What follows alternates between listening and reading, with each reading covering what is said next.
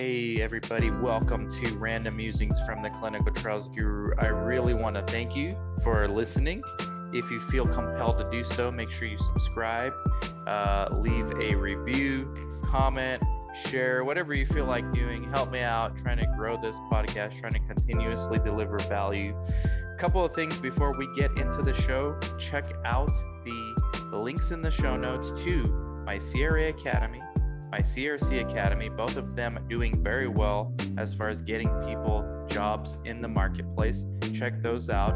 Also, if you need help getting studies for your site or anything else, or even launching a site, basically any help for your site, we have a low monthly fee consulting service where we have helped many clients become and continue to be successful site owners through our background efforts of business development and support staff. Text me nine four nine, four one five, six two five six. Please check out the links in the show notes as well for the book, The Comprehensive Guide to Clinical Research. It's been selling really well, getting very well received by the community. Thank you guys so much for that. Also, check out the YouTube member page. Join this channel to get perks. That's my YouTube uh, membership. It's ten bucks a month. You get a monthly mastermind exclusively. It's a Zoom call every month with other YouTube members. Uh, you also get weekly videos exclusive to the YouTube members on how to use social media to improve your opportunities in life sciences. So check that out. Really means a lot to me. And thank you so much again for listening, and enjoy the show.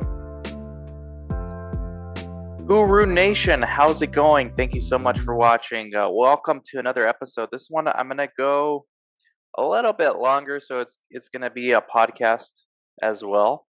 But I'm basically going to go, and last year, if I was doing this last year when I was going live three times a week, that was absolutely insane.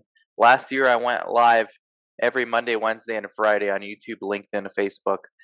I have yet to go live once in twenty twenty-two. And a lot of it is because uh, I started the site, so I've been getting busy.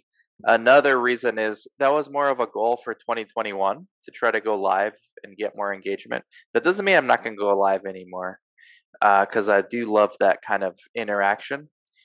But I'm going to go live just at random times. I'm not going to have schedules anymore, quite honestly, because my patients who I, I'm actually a coordinator again. So my patient's schedule is what I got to be adaptable to right now uh, until we hire some staff. Then I can start going live again. So I got a question. Speaking of, that's I didn't even mean for that to be a segue, but it is a great segue. This question is about site owners. And it's in response to one of the videos I did where I talked about some of the highest paying jobs in clinical research. And I kind of put site ownership in its own category because, yes, it's a job, but it's not a traditional job. Like it, you're not getting a paycheck. You're not signing up to get a paycheck. You're signing up to build a business, to create value in the space, to provide some kind of competitive advantage amongst your peers or your, your your competitors, and to provide value to sponsors and the C R Os and the patients in your communities.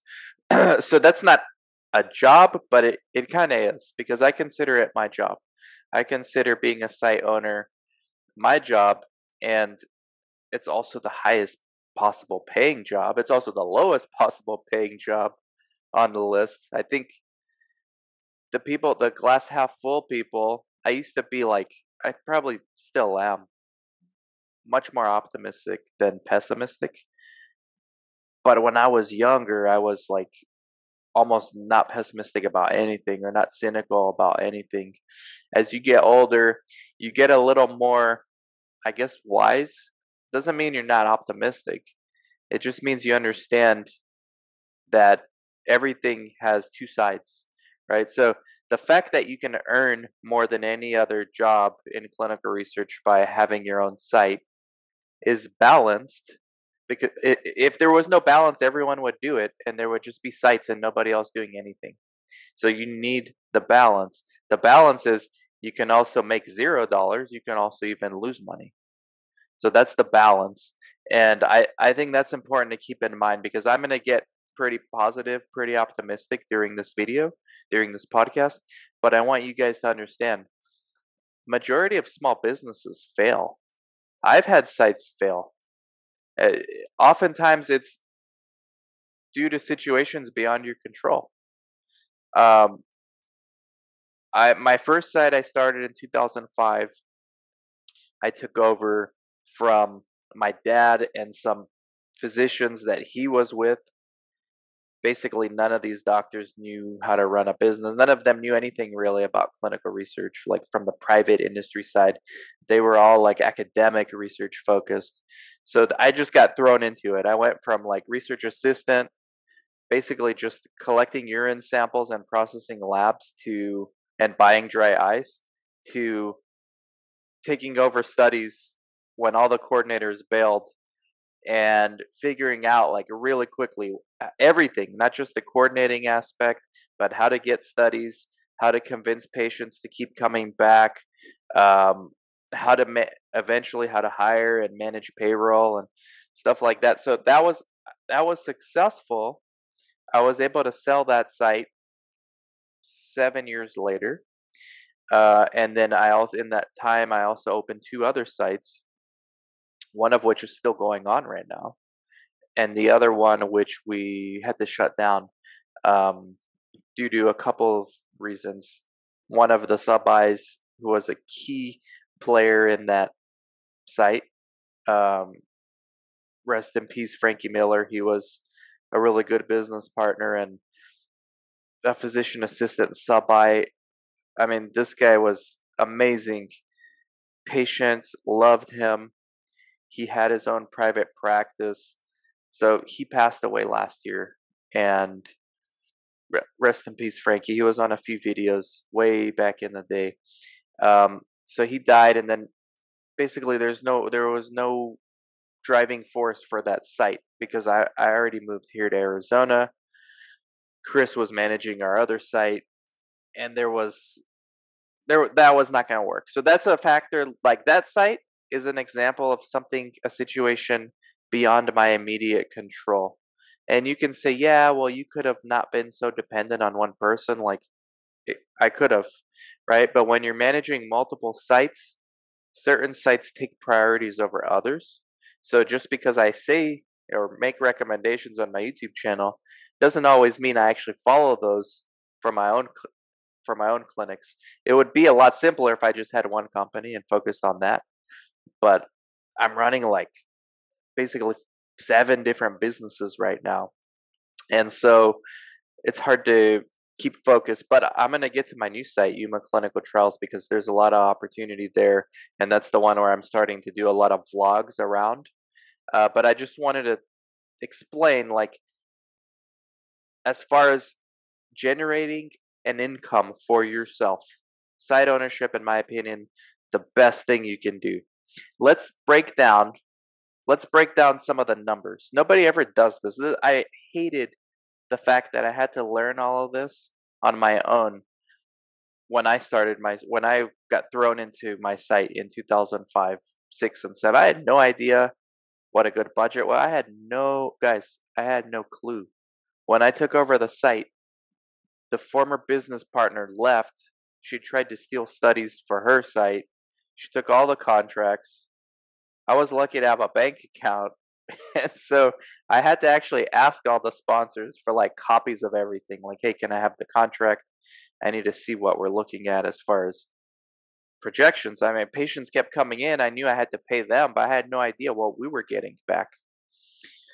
So let's break down the numbers, because I think the site ownership, first of all, it's not for everybody. So again, I, I need to, I think I need to focus more on like why it's not a good idea and for who it's not a good idea for. If you need to make money in the next twelve months, site ownership's not a good idea for you. You're not going to make money in your first year running a site. You're lucky in your first year to get your first study or three, maybe four. If you know what you're doing, you get four. If you're brand new, you're lucky to get one or two studies in your first year. That's just to get the site selection visit and then maybe get selected. To, to get paid, you actually need to start randomizing patients, not screening patients, because most studies give you a screen fail budget, but it's like, that's not a career. You can't make a living from just screen failing patients. You also can't make a living or a career just getting any study you can just to live off of the startup fee. All right, that's eventually not, it may work like a little bit in the short term, but those sponsors are going to get mad that you're not enrolling any patients. So your business is built upon the foundation of you randomizing patients for the studies. You remain in business beyond year one by adhering to the protocol and G C P for these studies and keeping the sponsors happy with enrollment primarily. The data is number two after enrollment, the quality of the data. Now, it doesn't mean you can have bad quality data, but if you can enroll patients, that you're forgiven for a lot of future blunders. So it's very, the, the reason, the barrier to entry is not tough. You just need a doctor. You don't need any fancy equipment, any fancy licenses. Everyone thinks you need licensing. What, what licensing do I need to start a site? In your city, county, state, I don't know, you might need certain things. Like in L A County, they're very strict about having appropriate business license. In some other places, they could care less. Um, so that stuff doesn't even matter. It's there's no real barrier to entry there. The barrier to entry is getting your first physician to agree to want to work with you. And you can structure that a number of ways. On my blog, the clinical trials guru dot com, if you click on Open a Clinic, we have two thirty minute videos, so they're an hour long, explaining exactly how to structure these deals with the P I, uh, the different options you can have. I'm not going to get into that in this podcast because that's going to be that's going to take us off track, get us sidetracked. But just know, there's one of the barriers to entry is getting your first physician to agree to work with you. That might take three to six months. All right, so it takes three to six months maybe to get your first study, like to get your first sponsor to say, okay, let's schedule a site selection visit. They won't do that until you have a P I. So you can't get a study until you get a P I. So let's say you decide tomorrow, I'm going to start a site. I'm going to start interacting with physicians and see who wants to work with me. Okay, that to get your first physician, from my experiences, takes one between one to six months. I say one because a lot of people have a network. So they already have people in their sphere of influence that they could tap into for this physician. And yes, it does have to be a licensed in that state M D or D O. I don't care. I'm not talking about academic studies. I know non-M Ds can do academic research. That's not what you're going to do. And that's actually, I'm going to get into that. Um, uh, there's a list of questions from somebody who inspired this podcast. This is still my introduction. This might be a long podcast, guys, but bear with me. I know a lot of people wanted the short videos we're doing. I've been giving a lot of those, but every now and then we need to go in depth on a topic. So if it takes you one to six months to get a physician to say, yes, Stan, I'm interested. Let's go. Here's my C V. Start applying for studies. One to six months. Okay. Now you can start applying for studies. So let's take the the the halfway point of that. Three months to get your physician to say, okay, let's go. Now you start applying for studies. It takes another three months to get your first site selection visit if you're going on clinical trials dot gov or if you're a client of ours. By the way, you can be a client of ours. We charge a low monthly fee. It's thirteen hundred bucks a month as of twenty twenty-two. We're thinking about raising that at some point, but right now it's thirteen hundred dollars a month, month to month. We will send you study leads. We will recommend you for certain studies when they come across our desk. but we will do a lot of outbound marketing on your behalf to filter. Every week you'll have about ten, seven to thirteen study leads that you need to follow up with. So you'll have email address of a sponsor that has a study that may be looking for sites. So if you do this every week, my site, Yuma Clinical Trials, I'm my own client. So my site, Yuma Clinical Trials, is treated just like all the other clients we have. We have about eighty-five clients now across the country. I get the same list everyone else gets. It's my job to make sure I follow up with this list every week. Most of the time, I don't hear anything back from any of these seven to ten leads. But once a month or so, so that's, let's say it's ten leads a week for four weeks. That's forty leads. forty leads that we've looked at. Not counting the ones that we actually, sponsors come to us and say, give us your sites. So not counting those, forty leads a week that I get from D S C S, which is my company. I follow up with, I'll hear back from one or two of those leads that says, hey, thank you. We either have more questions for you or here's your C D A and feasibility. Please complete. So I've been able to get, so far I got three studies for my site. I got, let's just do a time frame. So I moved to Yuma, Arizona in July twenty twenty-one.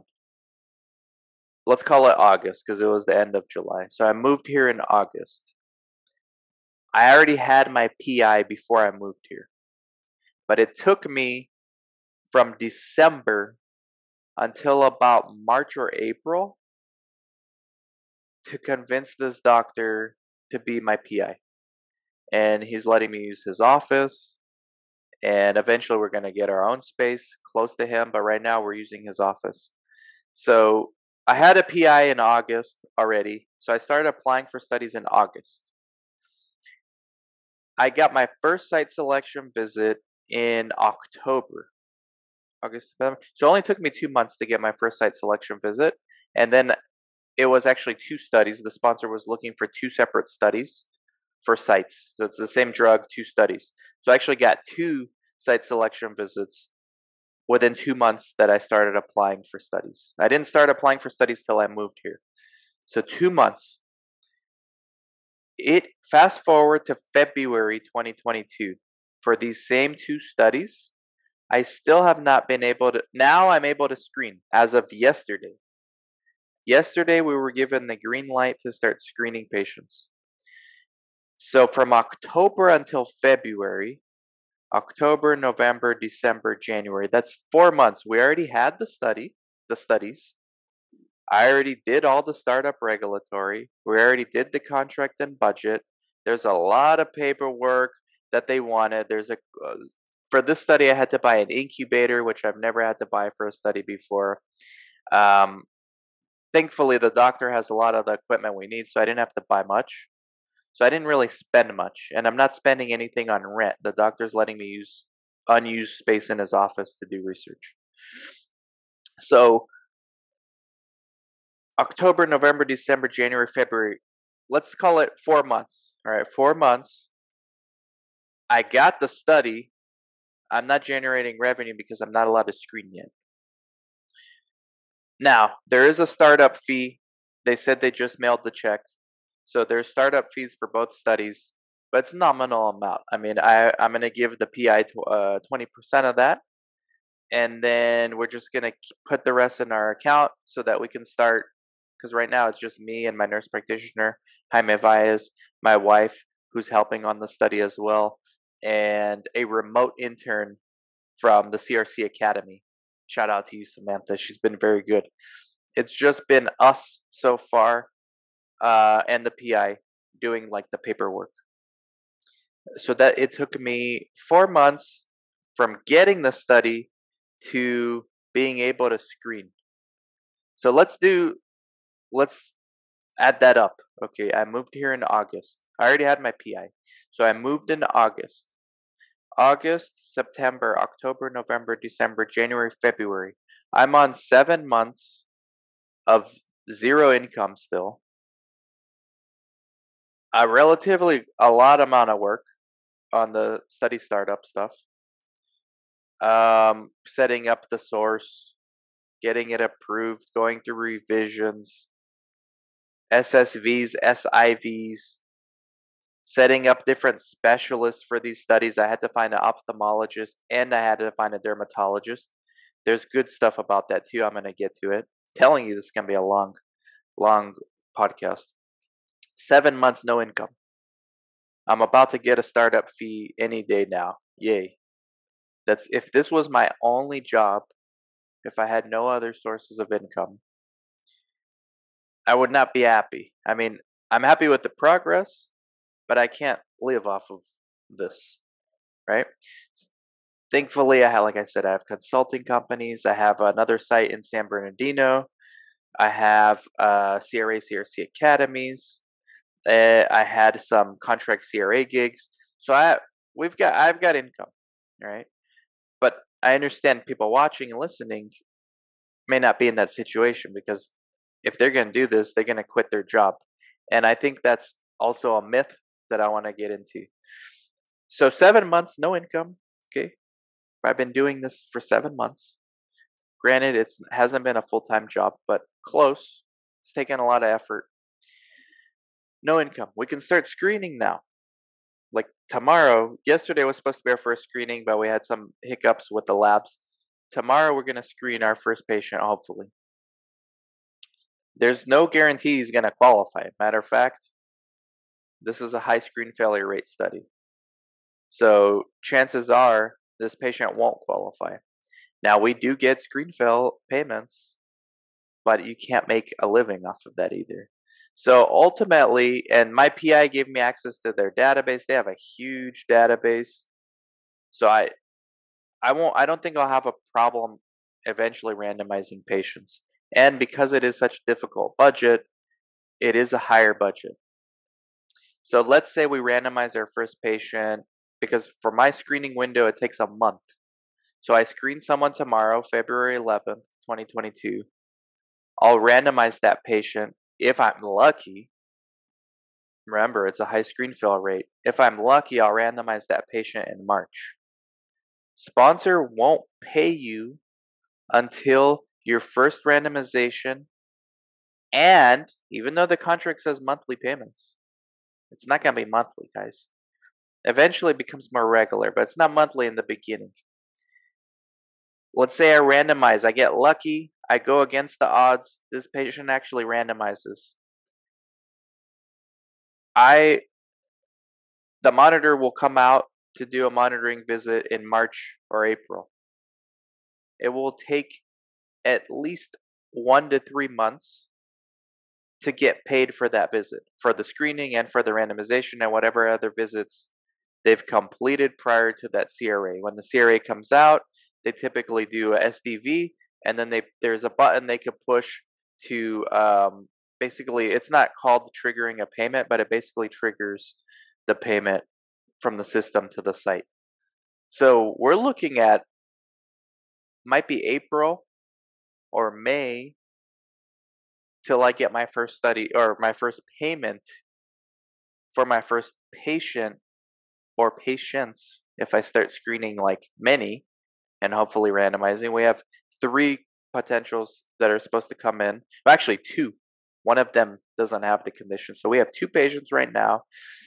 We, but we have a big database, so I'm not worried about that. And it's a complicated study, so I want to go slowly.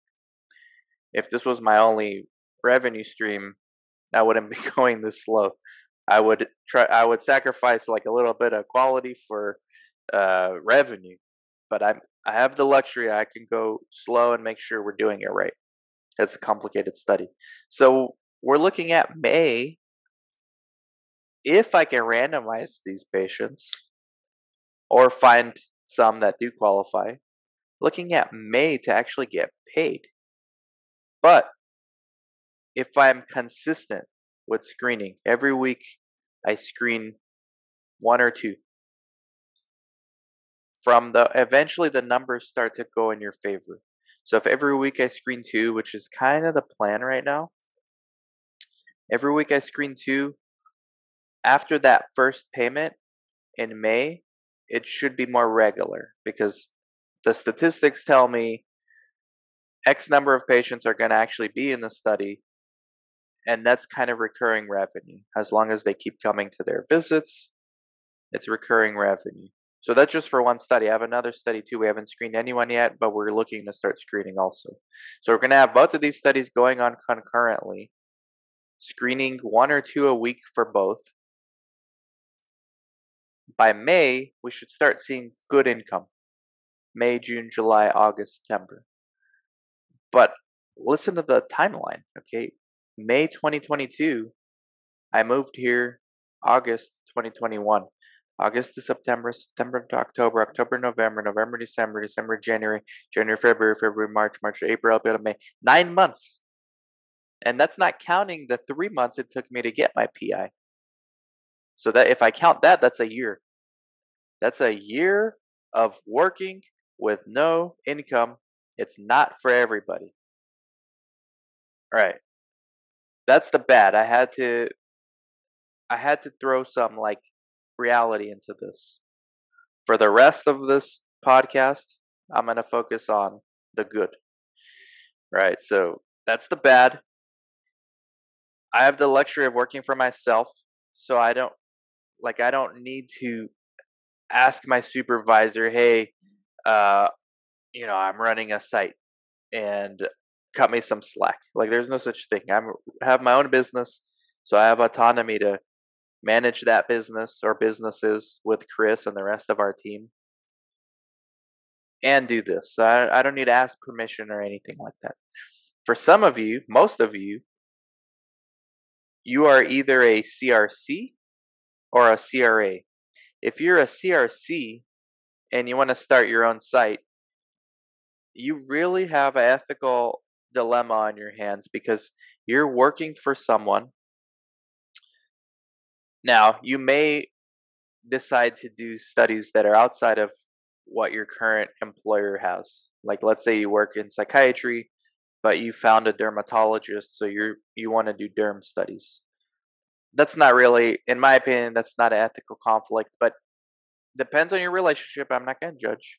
You may or may not owe it to your employer to be upfront with them about it, right? So with C R C, it's a little bit more complicated. Uh, if you're upfront with them, they may try to help you. Hey, well, why don't we take a minority role in your new company and you focus on that? That that's a positive of being upfront with your employer if you're a C R C working at an existing site. A smart entrepreneur, I've had employees come and tell me that. And I tell my employees when I hire them, look, I don't even care if you want to start your own site. If you want, like, matter of fact, I might be interested in helping you do that. I'll take a small minority part in it, or maybe a major part if you need financial backings or things like that. Uh, so don't automatically assume, but you know your employer better than I do. I'm just speaking in generic, abstract uh, terms. If you're not in that situation, you either have to start your clinic without your employer knowing and just kind of working both, right? Or you just got to quit your job and do that. So what does that tell me? That tells me your living expenses. If you're going to quit, quit your job to focus on your site, whether you're, so for a C R C, for C R As a little bit, little bit easier, but they have other challenges, less ethical challenges, more logistical and practical challenges. No matter what, eventually you're going to have to quit your job, but eventually, and I just explained for like half an hour, it's going to take a year to get revenue. So that year is going to be incredibly challenging for you. Um, so C R C, that's, that's how you would start your site. Uh, this person asked the question, are study coordinators more successful site owners than C R A site owners? In my experiences, yes. Why? C R As are more, C R As are, have a different specialization. It's not so much focused on running the site. It's about monitoring the site, monitoring the data at the site. C R Cs are in the trenches. They're dealing with the patients, so they know about patient recruitment. They know how to keep monitors happy. All right. They know, uh, they might know how to get studies. They might know, and then they might know contract and budgets to some extent. They'll know startup regulatory from the site perspective. C R As know it from the monitoring perspective, but it's different from this. Let me tell you, I've been a monitor also. Startup, study startup regulatory is a lot different as a C R A than a C R C. As a C R A, all you're doing is bugging the sites. Hey, did you get this F D F? Did you get this fifteen seventy-two? Did you do this? Did you do this? As a C R C, you're doing it all. You're running to go chase down the P Is and the sub-Is. Oh, you dated, you formatted your C V wrong. Let's redo it. All that takes time, all that running around. Coordinators are used to that. So in my opinion, because of that and many other reasons, coordinators do make better site owners. But that doesn't mean that C R As are not good site owners either. So let's now move. This is a good segue to move to the C R A part of this. Do C R As make good site owners? Less so than coordinators. But the advantage of a C R A is they're typically paid better. So they have more, hopefully, if they've been saving money, or maybe buying stocks or buying crypto, they have some reserves that they, if they need to, they could live off of for that nine to twelve months. Now, some C R As also, just like the coordinators, they say, nope, I'm fed up with being a monitor.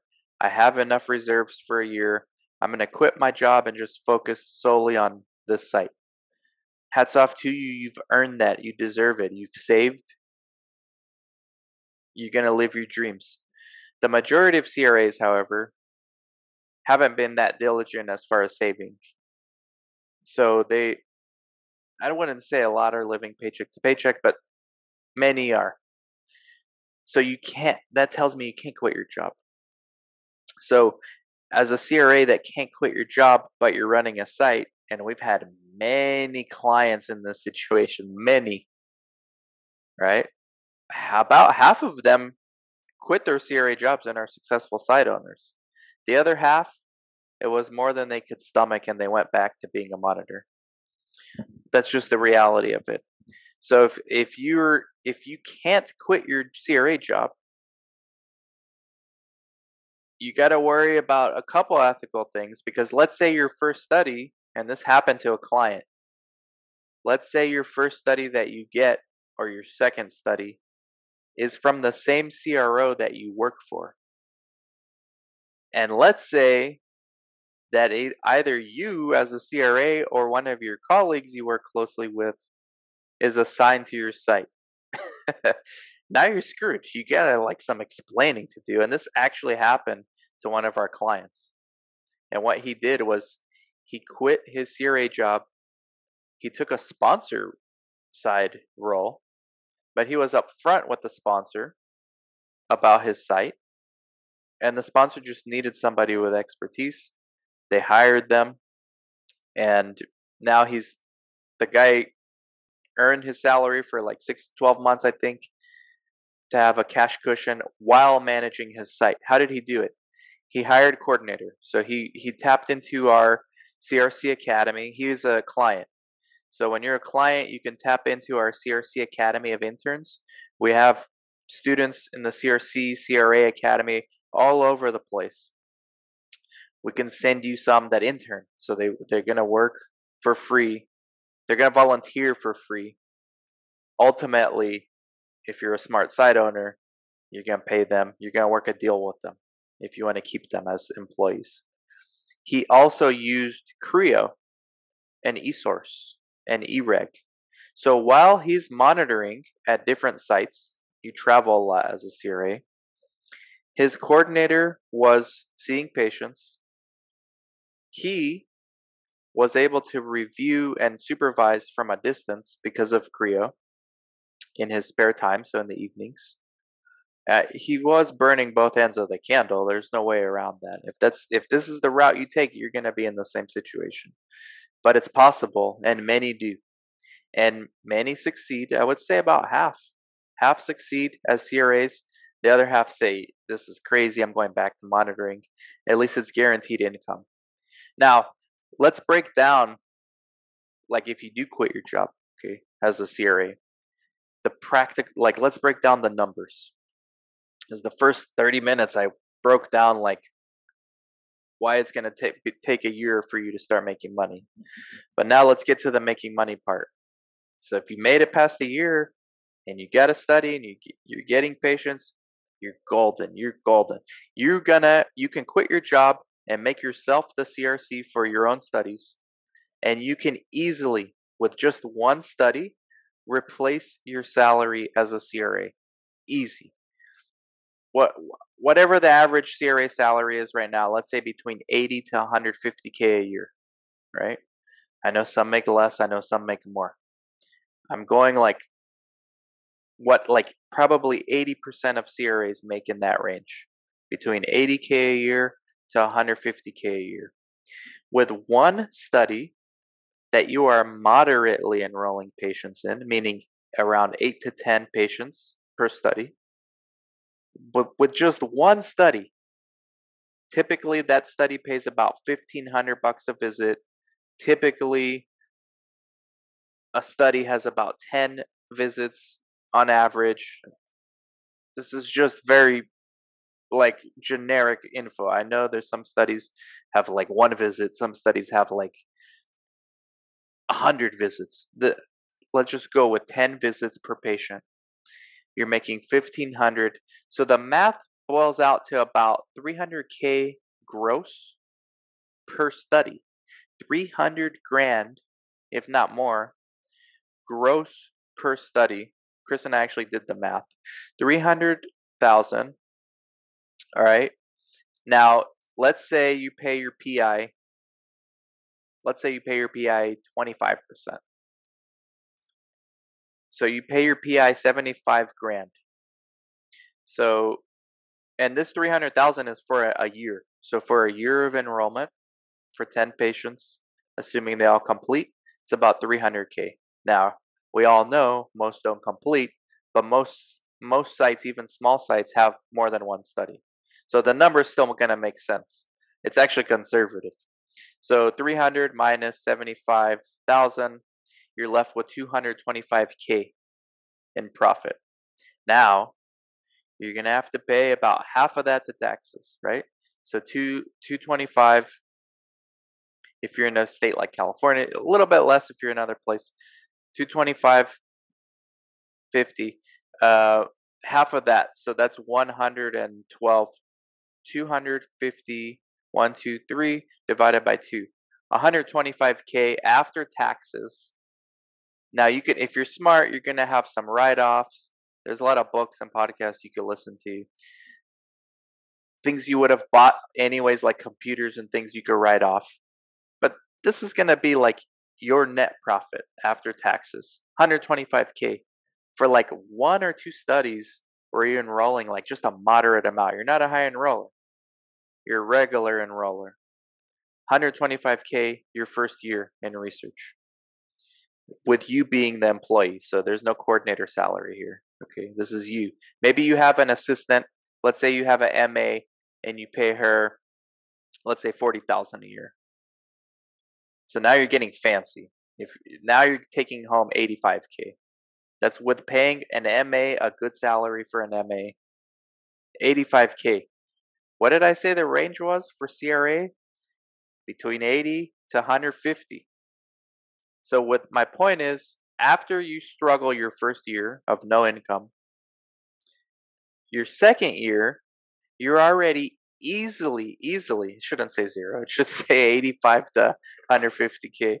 Your second year with just you and your P I and maybe an M A or another kind of assistant,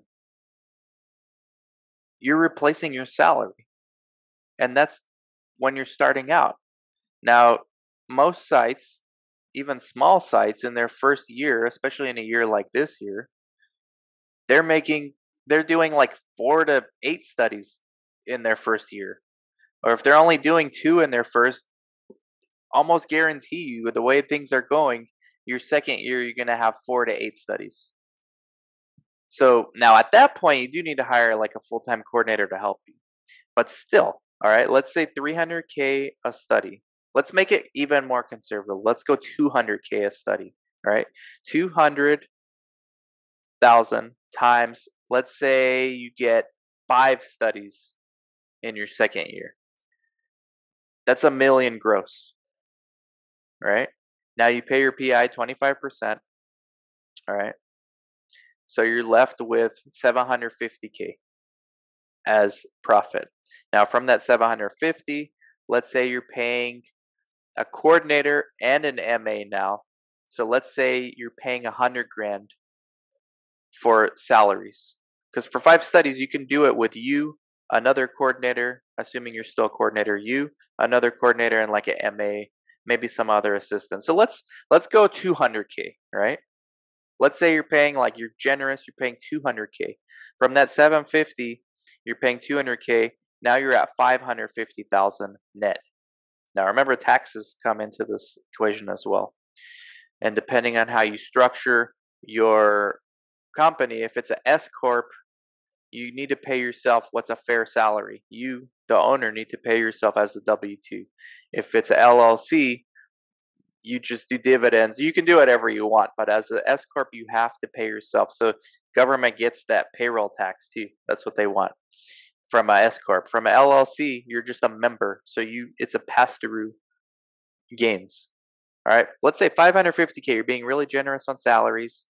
Uh, that's your net profit. Now from that, of course, with five studies, you're going to be paying patients from that as well. Uh, so each patient gets, let's say, one hundred a visit. So one hundred a visit times ten visits, that's uh, one thousand a study times ten patients. That's ten grand per study times five studies. That's fifty grand, right? So from five fifty, now you go to five hundred thousand because you paid patients. Let's say you had to pay also like sub-I's to do stuff, right? Like you pay a sub-I to do certain assessments that your P I is not going to do, so you have a sub-I doing. So let's say you pay your sub-I, because they're part-time, fifty thousand a year. So now you're down to four hundred fifty, four hundred fifty K off of five studies, but now you're not doing all the work. You have another court, you have yourself, you have another coordinator, you have an M A, and you have sub-I's. And maybe you have another helper too, like a regulatory or something. Five, all right? You can do five studies with that. You can do, that's a foundation to even do ten studies and maybe just bring on another M A. So you can see how very quickly in year two, you are making your C R A salary that you've had in your former life irrelevant. I mean, it, but that's the barrier to entry is this whole time, right? It's about three years now that we're talking. The first year, nothing. The second year, you're about matching what you made as a C R A, if you're doing it right. The third year, you're eclipsing what you've made, and you're never looking back. So that's that's site ownership in a nutshell. Now, this person asked more questions. I think they're actually telling. I think these questions are actually telling to some extent, because they're asking some questions that I think there's some assumptions like embedded in these questions that we got to just get out of our mind, right? So the first one, do L P Ns make successful site owners, licensed professional nurses or practicing nurses? Yes. Anybody who has, I mean, anybody can make a good site owner, but of course it helps if you have a clinical background and you actually have hands-on capabilities with patients. Uh, you can draw blood. You don't need an M A maybe in that case, right? Uh, you might need something like the C R C Academy, but you don't need, and you may need to hire a coordinator, but I still recommend you be a coordinator, even if you don't have the experience.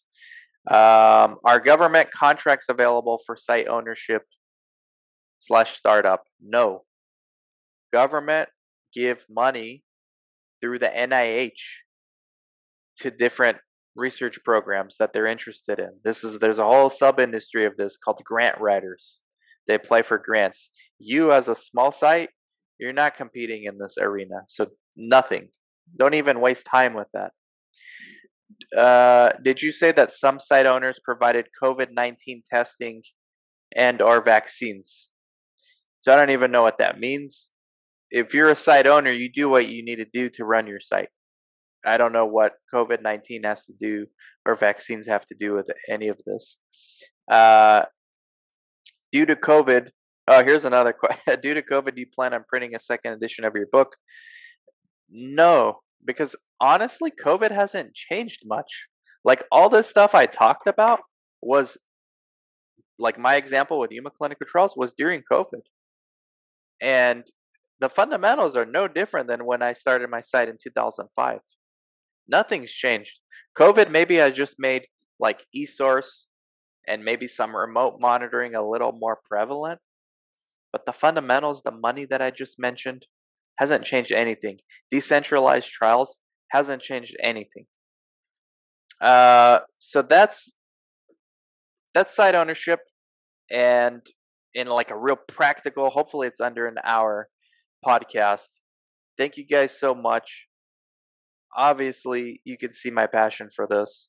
Obviously, to me, it makes sense. But I also was fortunate enough to get started in this when I didn't need necessarily an income in my first year. And I also took over a site that had some revenue coming in, albeit quickly going out to the previous owner who was taking everything. So I had some advantages.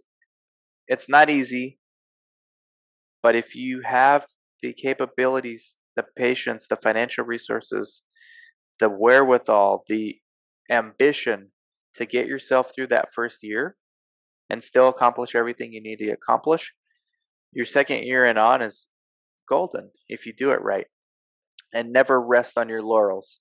So one thing I want to end with is never rest on your laurels, meaning never be satisfied with just like one P I, because anything can happen. P I can get hit by a bus.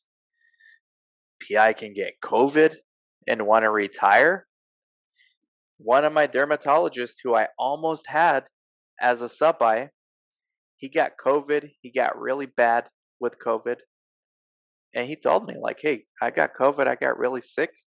It made me re-examine what I'm doing with my career. And I'm thinking to retire. So I would love to do research, but I'm not going to do it. Luckily, I found another dermatologist because my existing P I, the internal medicine physician that took me three months to get, he started referring me to his colleagues because we needed different specialists for different studies. So he referred me to a dermatologist. The dermatologist on board. We're doing, now I have my third study. I just had my third site selection visit, and we're going to get that study to do with the dermatologist. Uh, so now I have a derm. I also have an ophthalmologist, but he's he's ninety something years old. So, I mean, I love the guy. The guy is amazing. Um, he, but he's, I think he's just going to be a sub-I for now, for now, and he's um, he's happy with that. But he said if he, I can get him a study, we can do a study. But point is, never just relax, okay? Like, okay, you set it up, you're golden, you got revenue coming in. Many people, there's nothing wrong with just having a lifestyle business and making three hundred K a year as a site owner and just going on vacation whenever you want and making sure your coordinators are on it when they're when they're working and working from, you can, there's nothing wrong with that, right? So you can do that, and there's a lot of people that have lifestyle businesses. But if you really want to protect yourself, insulate yourself, and achieve what you're capable of achieving in this field, you want to surround yourself with different specialists. So that's therapeutic condition diversity. You could also do geographic diversity where you open sites in different parts of the country. I've tried that. Honestly, it didn't work for me. Me and Chris have tried that. What we've learned over the last five years, maybe seven years now that we've been doing that, we've failed. We haven't lost money, uh, but we've definitely just broken even and wasted a lot of time trying to manage sites from different parts of the country remotely. So I'm sure it can be done, but you, I can't talk on that because I haven't done it successfully. We can do consulting for clients easy, right? But when it comes to business ownership, there's a whole nother level of involvement, and we haven't found a way to do it. So what we found is wherever we live, we can do sites in that area and manage. And so you, you're going to have that same thing to consider, the same opportunity. Um, so five years into it, ten years into site ownership, if you're successful, you're going to laugh at the fact that you were afraid to leave your job. But I understand it may not be so funny right now. Just wanted to put it all out there.